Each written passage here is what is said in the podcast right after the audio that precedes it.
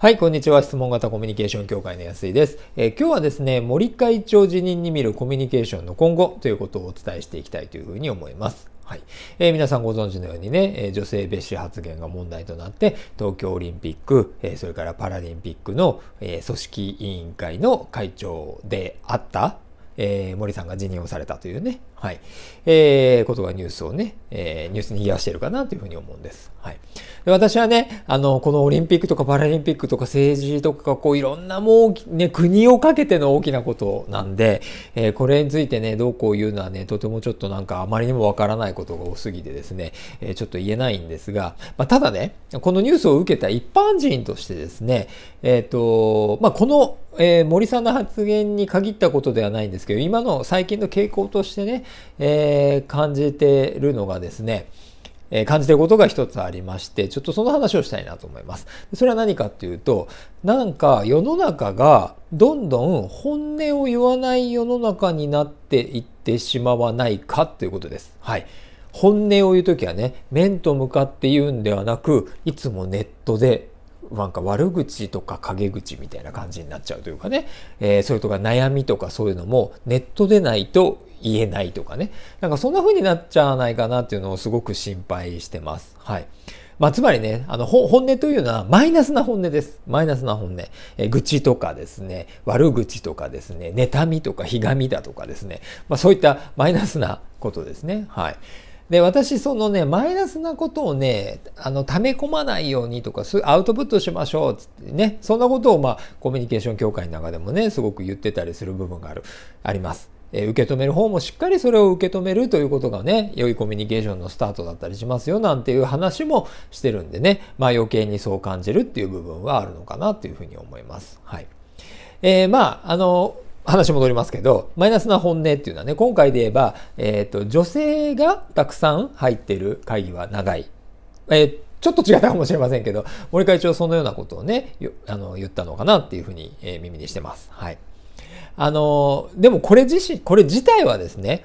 一、森さんが一人の人として見たときには、森さんの本音だと思うんですね。はい。これまでいろんな会議を経験してきた中で、えー、ものすごい数の会議、ミーティングね、やられてると思うんですけど、まあ、その、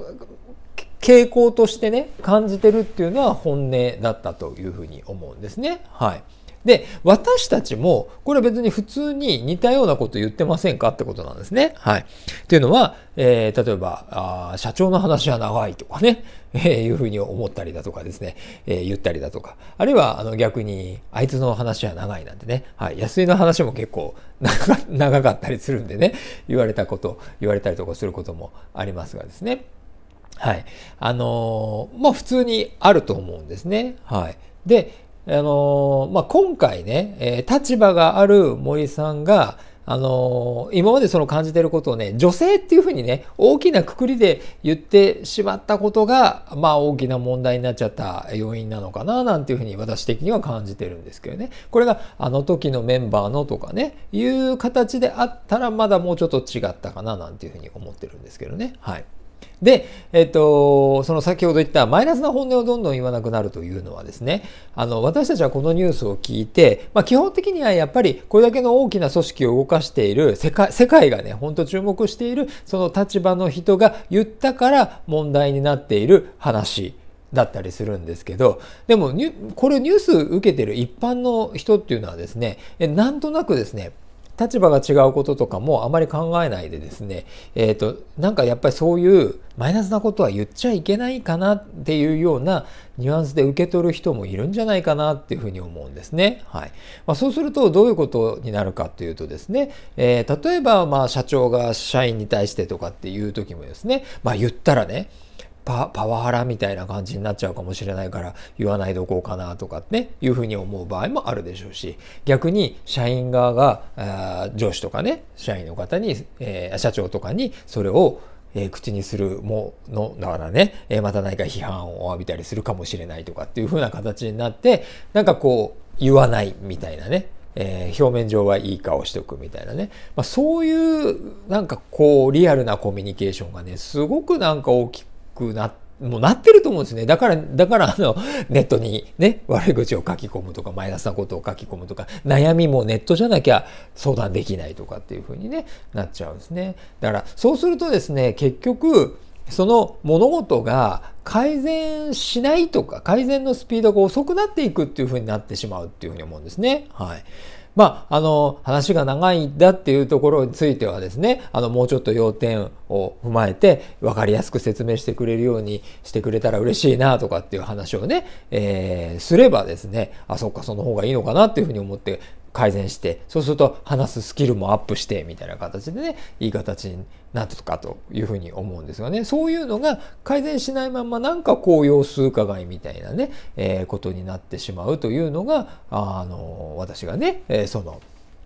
本音を言わない世の中になってしまうんじゃないかということの、まあ、えちょっと心配しているところでございます。はい。まあ、ですのでですね、やっぱり、あの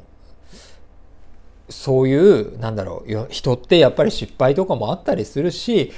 まあそういったマイナスな発言も、もうどんなことでも受け止めるよっていうことをですね、やっぱり一人一人がね、持つってこと大事なんじゃないかなっていうふうに思います。マイナスな気持ちを持つことが悪いことじゃ決してないと思うんですよね。もう私だってそんなマイナスな気持ちなんかいくらだってあるし、皆さんだってきっとあると思うんですね。はい。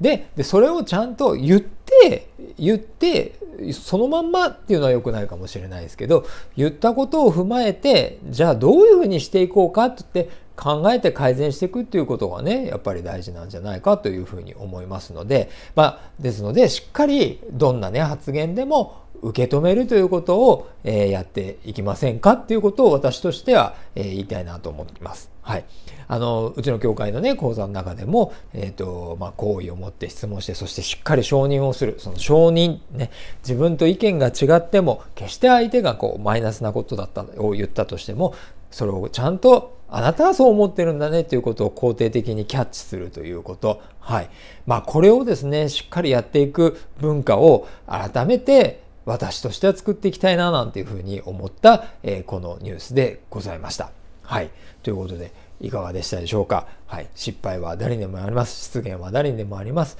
はい。えー、そういうね、マイナスを恐れて、アウトプットしないのではなくですね、しっかりアウトプットして、それをしっかり承認をして、そしてその後じゃあどうしていくかっていうのを建設的にね、考えていける。まあそんなコミュニケーションを、えー、みんなで作っていけたらなというふうに思います。はい。ということで、今回は以上になります。ありがとうございました。